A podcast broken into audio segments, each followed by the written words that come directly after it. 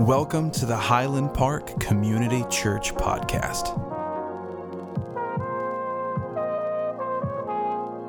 Our goal is to serve and encourage you as you build a growing relationship with Jesus Christ. Join us now as we study the Word of God together in this week's episode.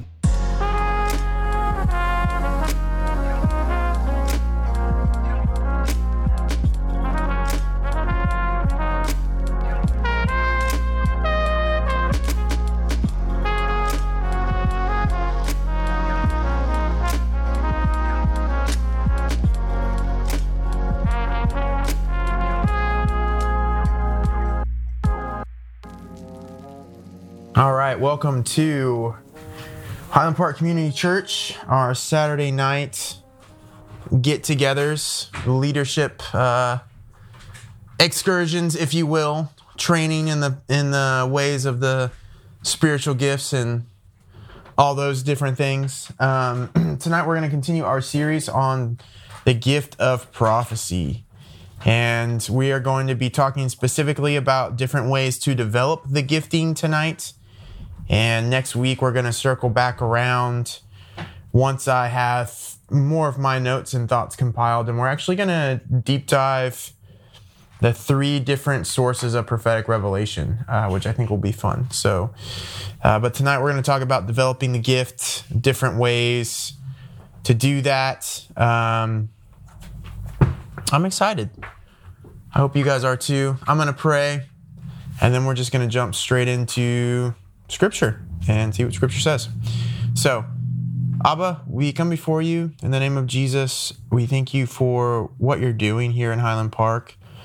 Lord, we thank you that you are compassionate and gracious, slow to anger, full of steadfast love and faithfulness towards us, that you are holy and good, the King of Kings, the Lord of Lords, um, that you are here with us no matter what, and that you are the rightful king and heir of Highland Park. We declare that over this borough, we declare that over this little town. Um, you are the rightful king and heir, Jesus, to Highland Park. And we dedicate this place to you. We ask that you give us boldness to preach the gospel, to function in spiritual giftings, that you would stretch out your hands to heal those that we come into contact with and prophesy and reveal the destinies of those that we come into contact with. Tonight, we dedicate to you as well. We ask that your Holy Spirit would just speak, um, that we would hear your Holy Spirit clearly when it comes to developing the gift of prophecy. Abba, we thank you. We love you. We give you all the honor and glory and praise in Jesus' holy name. Amen. All right, so the gift of prophecy. Last week, like we talked about, this is not prophecy in the sense that we are writing more scripture. That would be heretical. That would be a great error. We are speaking specifically about the gift that allows us to hear from the Lord and uh, proclaim foretelling and forthtelling things that the Lord would have us proclaim about specific individuals or specific churches. Uh, keep in mind that 1 Corinthians 14, which is a great chapter to read both about tongues and the gift of prophecy, which we've gone in and out of uh, several times last week, and we'll go in and out of several times tonight. Um, that that is the chapter that talks about how prophecy should be used, and it's speaking specifically about using the gift of prophecy in a church service.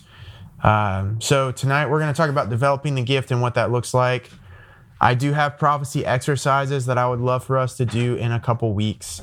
Um, I'm really excited about them. But first, we need to talk about how we hear from the Lord.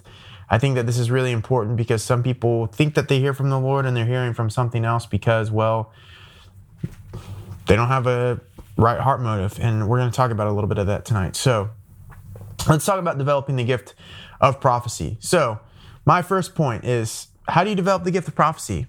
First, you have to desire it. Um, some people say that it's wrong to desire spiritual giftings. Some people would argue that it's against scripture to desire spiritual giftings. I have two scriptures for you. The first one is in 1 Corinthians 12, It is verse 31. It says, But earnestly covet the greater gifts. Keep in mind, 1 Corinthians 12 is talking about what? We've been over this several times in our spiritual gift series. It's talking about spiritual gifts. So, when it says to earnestly covet the greater gifts, it's talking about the spiritual gifts that should be used in that moment. If prophecy should be used in that moment, you should earnestly desire and covet after it. Mm. Um, what I think is really interesting about this verse is that God, when he gave the Ten Commandments to Israel, one of the things he said was, Do not covet. It is a commandment not to covet. But he says here in the New Testament, one thing you are allowed to jealously seek after is spiritual giftings, the right spiritual giftings for the moment that you need it. Isn't that interesting? Um, if we jump a chapter into 1 Corinthians 14, and we take a look at verse 1, which we've read before as well, it says, Follow after love and desire spiritual gifts, but especially that you may prophesy. So, the first directive in developing the gift of prophecy is to desire it. You have to want it. It's, it's something that God wants us to desire. And in fact, if we continue reading 1 Corinthians 14, it says, For he who knows, or I'm sorry, for he who speaks in an unknown tongue does not speak to men, but to God. For no one understands him, although in the Spirit he speaks mysteries.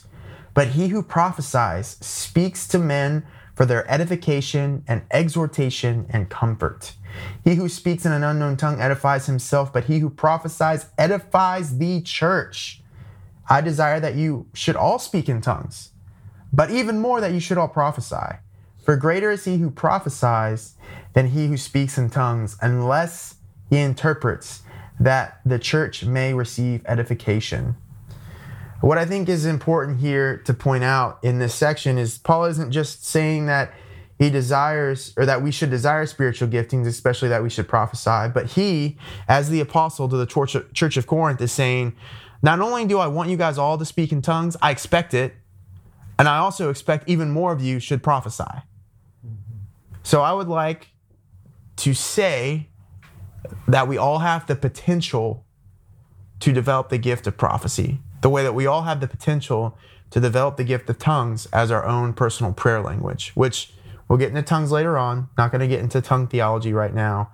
Um, but when we're talking about the gift of prophecy, the Apostle Paul, the great Apostle Paul, said that he wants the entire church to be functioning in it. Isn't that interesting? Um, sorry, my screen just went blank. I got to pull my notes back up. So, The first way to develop the gift of prophecy is to desire it. You have to want it, right? The second way is to stir up the gift. Let's go to 2 Timothy 1 6. Actually, let's um, let's start in verse 3 since it's a giant run-on sentence. Paul's famous for that. So 2 Timothy chapter 1 verse 3 says, "I thank God whom I serve with a pure conscience as my forefathers did, as I continually remember you in my prayers night and day, greatly desiring to see you, remembering your tears that I may be filled with joy, remembering the genuine faith that first lived in your grandmother Lois and your mother Eunice, and that I am persuaded and that I am persuaded lives lives in you also." lives in you also. Man, I am out of it tonight. I need more coffee. Lives in you also. Therefore, I remind you to stir up the gift of God, which is in you by the laying on of hands. For God has not given us the spirit of fear, but of power, of love, and of self control. So here's something that I really want to point out to you guys. The second way to develop the gift of prophecy is to stir up the gifting. It says in verse 6 that we should lay on, by the laying on of hands, we should stir up our own gifts. Like we can stir them up in each other, is what this verse is in the context of. But one of the reasons why we lay hands on each other is to stir up each other's gifts. What I think is really interesting is that the context of 2 Timothy 1 7 which is a verse that we quote all the time God has not given me a spirit of fear, but of power of love and a sound mind, has nothing to do with fear just by itself. It has everything to do with, with the fear of using your spiritual giftings and not having them. He's saying, stir up your spiritual giftings because you have not received a spirit of fear. Isn't that interesting? It's so funny when you read things in context how much cessationism just doesn't, can't exist uh, in right theology. But I am a continuationist as well, so that's going to be my perspective. Um, I, I am just leaning that way. Um, but in the context, we stir up the gift of God by the laying on of hands for what is it for? What God has not given us a spirit of, of fear, but a power, love, and sound mind. What is that for? Because, you know, what is what comes before that? We're laying on our hands and stirring up our spiritual giftings, right? Um, so that's the second way. Third way, let's go to 1 Samuel chapter 19. This is one of my favorite chapters of the Bible um, for many different reasons. Uh, a lot of people don't realize this, but in the Old Testament, prophets actually had to go to a prophetic school. Did you guys know that?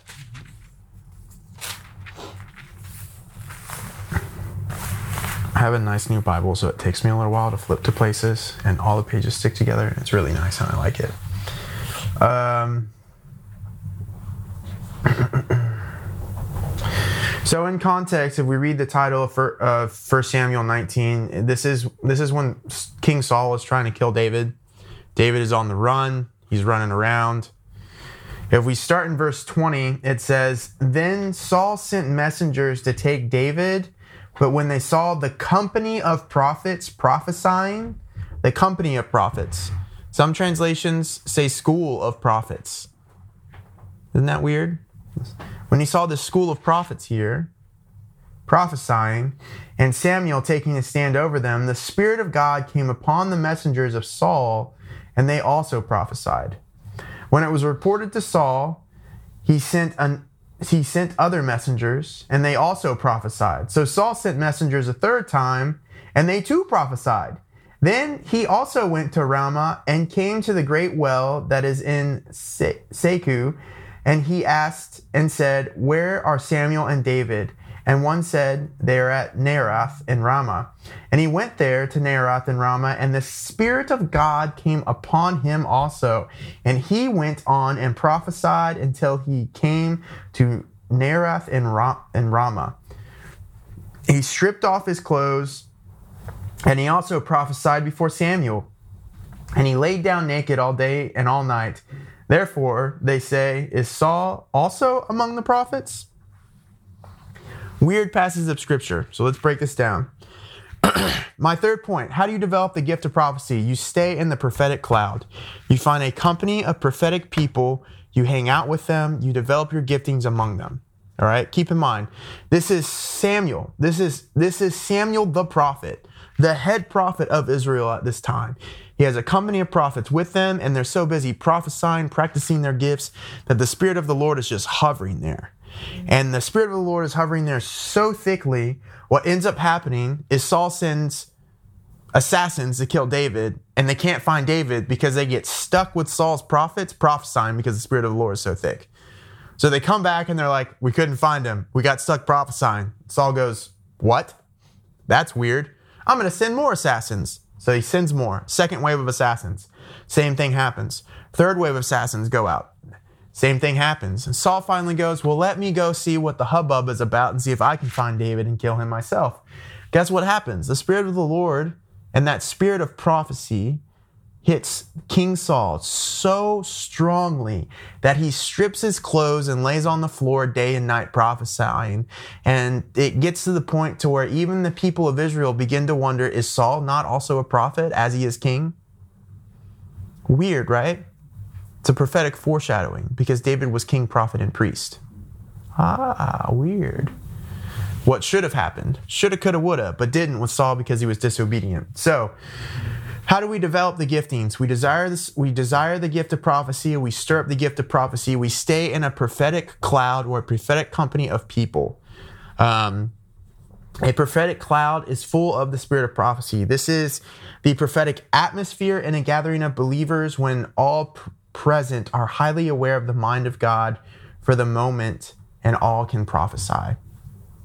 I think that this is important because there have been moments in the past, in past ministries that I've led, that some of you guys have been a part of, where some of you guys have come in and you didn't know how to prophesy, you didn't know what prophecy was, you prayed over somebody and you got a prophetic word for them anyway. Why?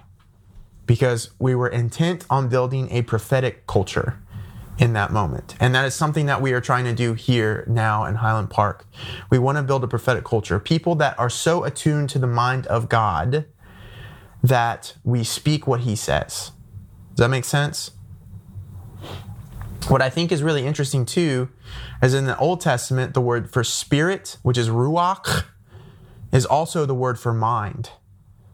So when David says, Lord, renew in me a clean heart and a steadfast spirit, he's not just saying spirit, he's saying a, a, a steadfast mind, which brings the idea of Romans 12 to renewing our mind, to a whole other level, right?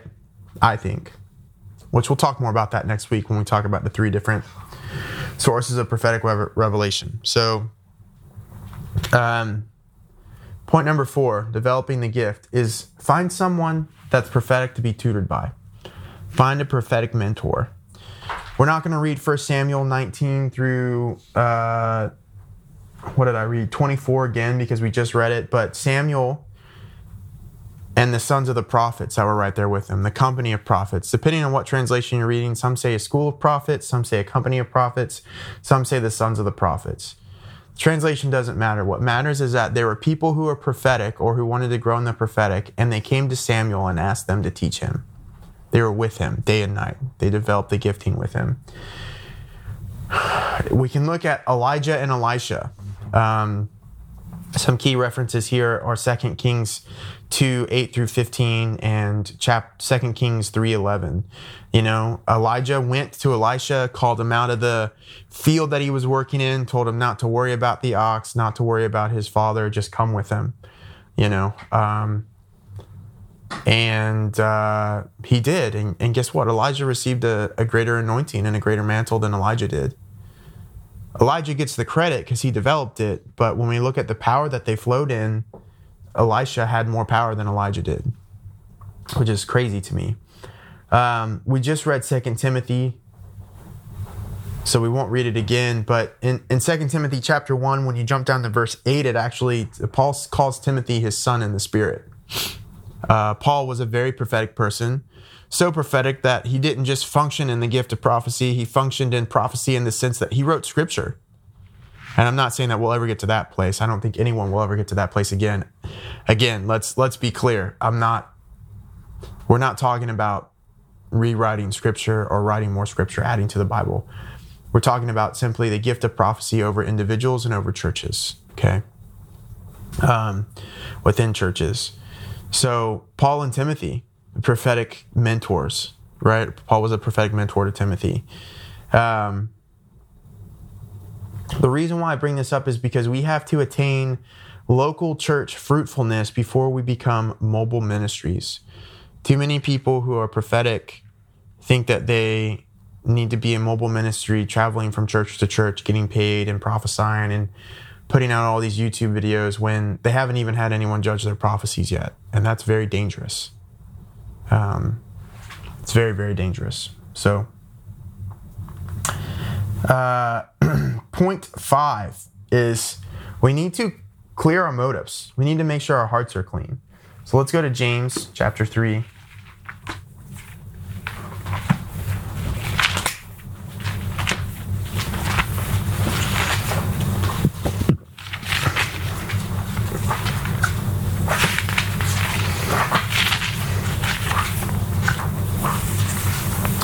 Uh, starting in verse 11, it says,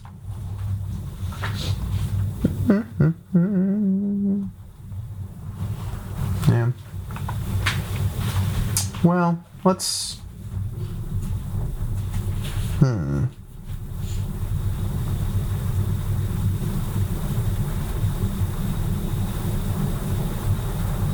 Let's start in verse 13, actually. It says, Who is wise and understanding among you? Let him show his works by his good life in the meekness of wisdom. But if you have bitter envying and strife in your heart, do not boast and do not lie against the truth. This wisdom descends not from above, but is earthly, unspiritual, and devilish. For where there is envying and strife, there is confusion and evil, and every evil work. But the wisdom that is from above is first pure then peaceable, gentle, open to reason, full of mercy and good fruits, without, without partiality and without hypocrisy. And the fruit of righteousness is sown in peace by those who make peace. Um, so what what I think is interesting here is that in order to prophesy, you have to be able to tap into the wisdom of God. The wisdom of God purifies us. It, in fact, it says that it is first pure and then peaceable, it's gentle, it's open to reason, full of mercy and good fruits, without partiality and without hypocrisy. Um, I think that this is really important too because when we talk about the prophetic, we want the prophetic to be without hypocrisy. Uh, and in a minute, we're going to jump into like prophetic etiquette that is going to be really important in developing the gift and, and developing how we use it. Um, and as we go over this list of things that uh, I actually grabbed from another ministry that I thought was really cool, um, you'll see that it's really important as to why we need to have clear motives. Because if we're prophesying without having a heart full of worship and holiness under the Lord, then we may not be hearing from the Lord when we ask for that prophetic word and that prophetic unction comes up. It might be from something else. So, those are uh, five ways to uh, develop the gift, or, or simple ways to develop the gift. We'll talk about how God speaks in a little bit, maybe tonight, maybe maybe in a couple weeks when we start doing some of the prophecy um, exercises. But I, I, I do want to talk about proper church etiquette, things that I want us to be aware of in each other and people who come in who say they have prophetic words, okay? So when we're talking about congregational prophecy, that is prophecy over the church, here are some basic rules that I want us to follow and be open to. And this is going to take great humility, right? Because when we say we hear from the Lord, there typically is this pride that comes over us that's like, well, thus saith the Lord, he talks to me. And well, he talks to all of his kids. So you're not special. Sorry to burst your bubble. We need to figure out how to function in this from a place of humility and willingness to be corrected because we all hear in part, which means we prophesy in part. So we never have the full story right? So, when it comes to congregational prophecy, here are 11 tips and tricks to make sure that, well, hopefully our hearts are in the right place. The first one is check with leadership first before prophesying. The leadership may have heard something else from God. The night may be taking a different turn than you're aware of. But if God has elected a leader over that church, chances are the leader is aware hopefully, if he's in line with the Spirit, he is aligned with the Spirit and he is aware of what's going on.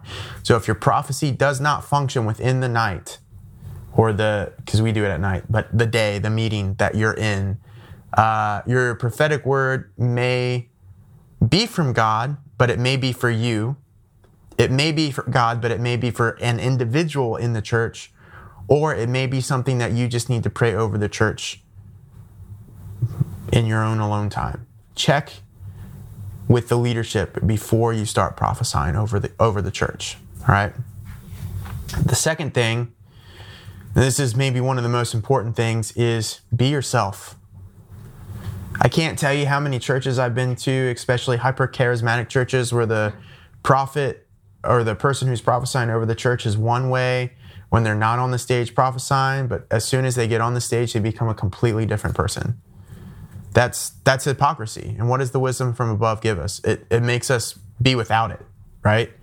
Um, so important. Be yourself. Number three, speak in the language of the people. If you're not speaking in the language they understand, your prophecies for nothing. like, you know, uh, kind of basic. Um, number four, do not prophesy about what you are personally going through. Hmm. This is important because if you're going through it right now, then you haven't gotten into the end yet. And if you're prophesying, then you want to see the end from the beginning. Because you're attuned to the mind and the heart of God in that moment. If you prophesy what you are personally going through, then it becomes too personal, personal, and your uh, perception, which could be very skewed, may come into the prophetic word. And that will not be good for people because they need to see God's perception. Number five, stay within edification, exhortation, and comfort. That is what prophecy is for over the church. It says it in 1 Corinthians 14, verses 1 through 5. We, we, you know, we read through it earlier. Number six, do not give prophetic direction of correction unless you are recognized as a prophet or prophetess by the eldership of the church. This is important because too many people come in with a critical spirit or a spirit of accusation and they think it's prophecy. Most of them are strangers that have never been in the church before in their life. And unless you have the right to speak a word of correction in the church, chances are you're going to do more damage than you are going to help because the people aren't going to trust you. And it's going to give the rest of the church uh, a reason to be suspicious and accusatory towards their leaders, and that's never helpful. Number seven, keep it brief. Know when the Holy Spirit stops and stop there. You don't need to prophesy out of your own spirit just to keep it going so you can get attention. Keep it brief, short and sweet. Eight, do not use your prophesy, prophesying time to preach. If you have a prophetic word, give the prophetic word and then get off the pedestal. All right? You're not the teacher, you're not the preacher. If you have a prophetic word for the church, just give it and chill out. Sit down. Uh, number nine, do not take over the service. This is important. It's God's service, not yours. Just because He gave you a prophetic word does not mean you get to take it over. You're not the man of God, quote unquote, of the hour. You just received part of a prophetic word that He wanted to give to the congregation. Remember, prophecy is in part. We hear in part, we prophesy in part. It's not our job to take over the service. 10. Leave the response to God and the church leadership. And if it, if it is a true prophetic word from the Lord, it will be up to Him to steward it and the leadership of the church to steward it. You are not responsible for the people there. You do not have to keep checking in. You did your job, you gave the word, get out. Or, I mean, if you're a part of the church, you can stay, but that doesn't mean that you get to hover over people as they figure out what it means to walk out this word from the Lord. Does that make sense? I hope that makes sense. And then number 11, and this might be the most important part of it all be open to adjustment, denial, and correction. And what I mean by that is the Lord may adjust your understanding of the word as you give it. Okay? There may be people who deny that the word is true. That's okay. But the big thing too is if a if a leader of the church comes up to you and says, "Hey man, that was a great word, but I feel like you could have done this and this and this better." Listen. If they're a true shepherd of the church, they're not there to tear you down. They're trying to build you up to make sure that the way that you prophesy is more effective later on. Does that make sense? All right, cool. Now, individual prophecy. Let's throw out some guidelines. If you're going to go talk to a stranger or just somebody in the church that you see, for us, we do a lot of street evangelism, right? We have a lot of people that come into the thrift store, we do our food pantry. Here are some basics that will help us as we go and talk to individuals. Number one, approach the person with meekness. Be humble. You don't necessarily know what they're going through, although in this neighborhood we might have an idea because stories are pretty similar, right? Number two, Make sure that your heart is pure toward the one you are ministering to. We talked about this earlier. Your heart has to be clean. You don't want to go with any sort of judgment or accusation uh, because it's going to skew the word that you might receive from the Lord. We already hear in part. so we don't want to hear in part with our own perception. That's just not going to be okay. Um, number three, this is really important. Stay within your gifting level. Some of us may only get words, you know, like the word fire or something. If that's all you get, drop the word, leave it. You know, if you have a picture, great, give the picture, leave it. My point is, whatever your gifting level is, stay there. You do not need to practice on strangers in order to grow in your gifting. Come back to the church, come back to your church family. Let's practice together to grow in the giftings. Make sure it's in a safe space. When you're when you're around non-believers, stay in your gifting level because that's where you're going to thrive and that's where you're going to be most impactful for them to hear the gospel. Does that make sense? Um, stay away. I like this one too. Uh, stay away from lofty wording like God told me or Thus saith the Lord, because this can lead to prophetic manipulation. I was uh, I was talking to my friend Cameron um, the other day, and he was telling me this story about how he was at a church. He was in a church setting one time, and he, him and I like to use the phrasings when we're giving prophetic words over people. I feel like the Lord is saying, but I could be wrong. You know, I want you to test this, but I feel like the Lord is saying this. Well, this lady came up to him after he finished giving the word and said to him, "You did that wrong." And he said, "Well, what do you mean?" And he said, and she said, "Well, if you're speaking with the Lord's authority, if He's given you a prophetic word, you need to make sure people know, thus saith the Lord. God told me this. Uh, and, well, this person comes from a pretty manipulative church background, so I understand why they felt that that was the way that it needed to be portrayed. But uh, what matters is that we come from the place of humility when it comes to prophecy because, again, we hear in part, we know in part, we prophesy in part. We could be wrong. We could be wrong. The other thing is that uh, pride never won anybody over. Crazy, right? You would think. But pride never won anybody over. Only meekness does, only humility does. And so being open to being corrected not only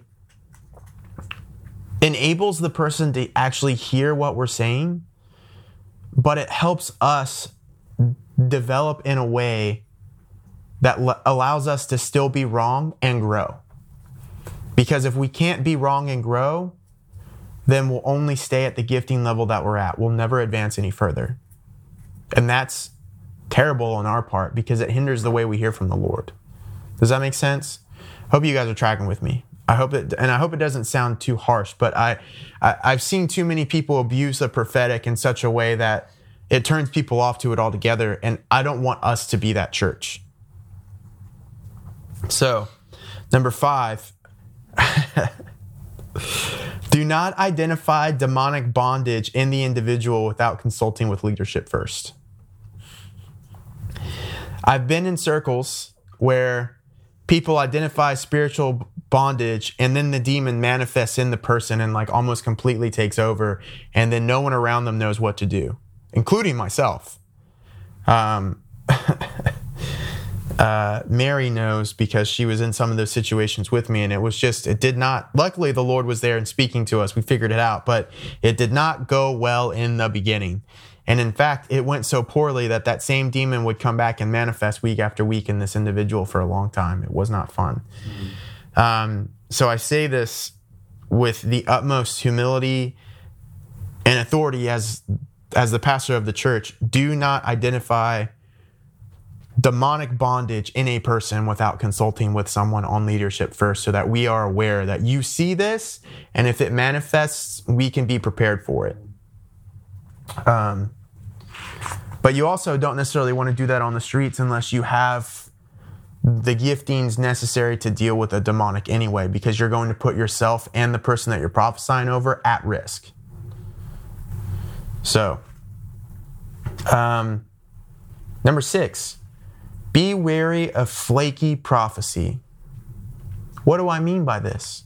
What I mean by this is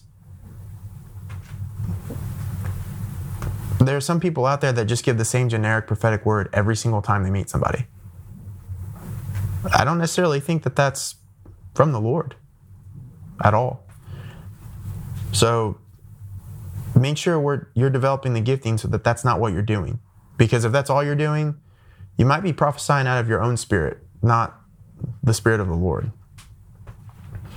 Uh, number seven,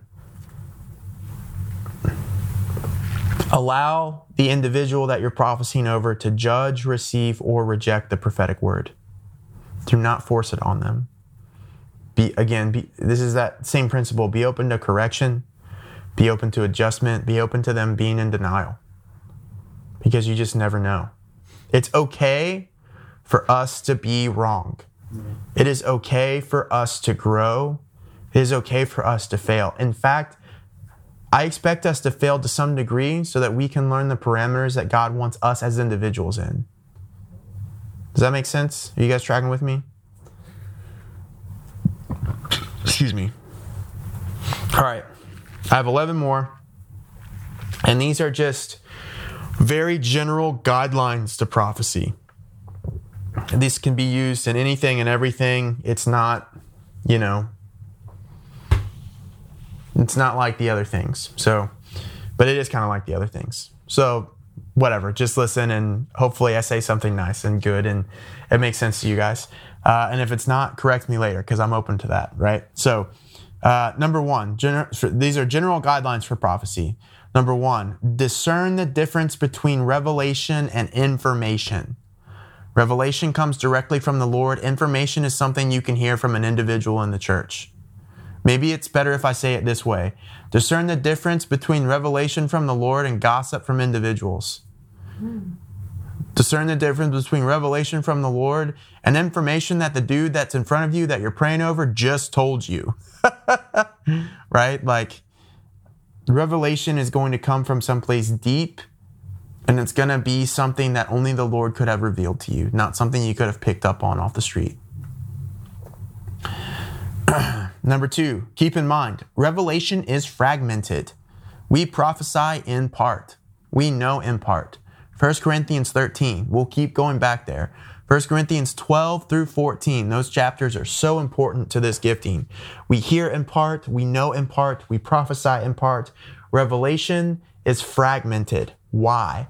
Because the revelation we receive that we give to other people is meant to invite that person deeper into a relationship with Jesus, the Father, and the Spirit Himself, not us. If we had all the answers, then we would be able to solve the world's problems. But guess what? We don't. The whole point of the reason why we use this gifting is to invite people into a deeper relationship with Jesus, which is why the revelation we receive is always fragmented. Right? Number three, prophecy is not always logical by any means. Um, sometimes it is, but if it's not, then it's not. I, I remember for a season, and I, I couldn't figure out why the Lord did this to me. But for a season, any any female that I met, I, it was like I, all I had. The only prophetic words I had were prophetic words about Disney princesses, which didn't make sense to me because, well, I'm a comic book guy, so I've gotten prophetic words about comic book characters before, which has been cool. But oftentimes when I think about Disney princesses, I think about them as being damsels in distress because of what Disney used to portray their princesses like. So to me, it wasn't logical for me to get these prophetic words. But I ended up getting the princess over, like, over the girls that I was able to prophesy over. Each of them, I got their favorite Disney princess, and I, and the Lord gave me prophetic revelation of where they were at in their life and how it related to that princess. And that was pretty cool. But if I just thought, oh, well, that's not logical to give this because, well, I don't think like that. So, God, why would you think like that? Doesn't make sense, right? Um, which brings me to point number four. It does not always make sense to us. It does not always make sense to us, the one receiving, but it will make sense to the person that you're giving the word to. If it's a prophetic word from the Lord and it's truly meant for them, it will make sense to them.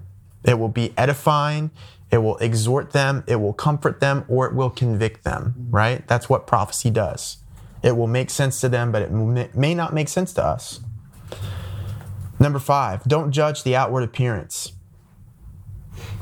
If what they look like on the outside doesn't line up with the prophetic word that you're hearing in the moment, that's okay. Don't judge. When we look at the story of David, the smallest, the youngest, David was probably the product of an affair. That's why he was hidden out in the fields. Most people don't realize that. That's why he was formed in iniquity, his mother's iniquity. Ah, yeah, light bulbs going off, right? That's why Samuel was like, This is the guy? Really? And God said, Don't judge my king by his outward appearance. He will do great things for me, right? When you're prophesying over people, uh, do not judge by outward appearance. Six, don't look for clues. Do not look for things that line up with your prophetic word. Just give the prophetic word and let it lie. All right? Seven, do not try to interpret the prophecy unless the Lord leads you to. There are times where you'll give a prophetic word or you'll get a prophetic picture and you'll give it, and the person in front of you will say, What does that mean? And you'll say, I don't know. Can you ask?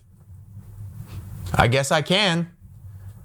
You can ask the Lord for the interpretation, but do not try to interpret it yourself and do not ask the Lord for the interpretation unless you are directed to by the Lord Himself or the person that you're prophesying over. Because chances are, if it's truly a prophetic word from the Lord, you don't need to interpret it. They get it. Be sensitive to the person. Number eight, be sensitive to the person and or the situation. Be comforting. Be compassionate, right? Nine, minister with a spirit of restoration. We are ministers of reconciliation according to 2 Corinthians 5. We have the same ministry that Jesus did to reconcile people to the Father. So when we're ministering prophetic words, it needs to be with a spirit of restoration and bringing that person back into God's family and restoring what was lost, not taking away. 10. Honor spiritual coverings and avoid ministering outside of leadership accountability. Big deal. Again. 11. This is the final one. Be open to judgment on specific prophecy. We need to be open to correction. All of us do. Um, no matter who we're prophesying over, no matter what stage of life we're in, we need to be open to judgment and correction. You know, Judgment is not a bad thing, in spite of what the world has turned it into. Judgment is not a bad thing because the Lord's judgment is meant to bring us back to a place of righteousness, which is right standing with God. Um, and we all want to be in that place of right standing with God. Does that make sense? You guys tracking with me? All right, I've already been talking for like 40 minutes. So um, that was section three developing the gift, parameters for the gift. Um,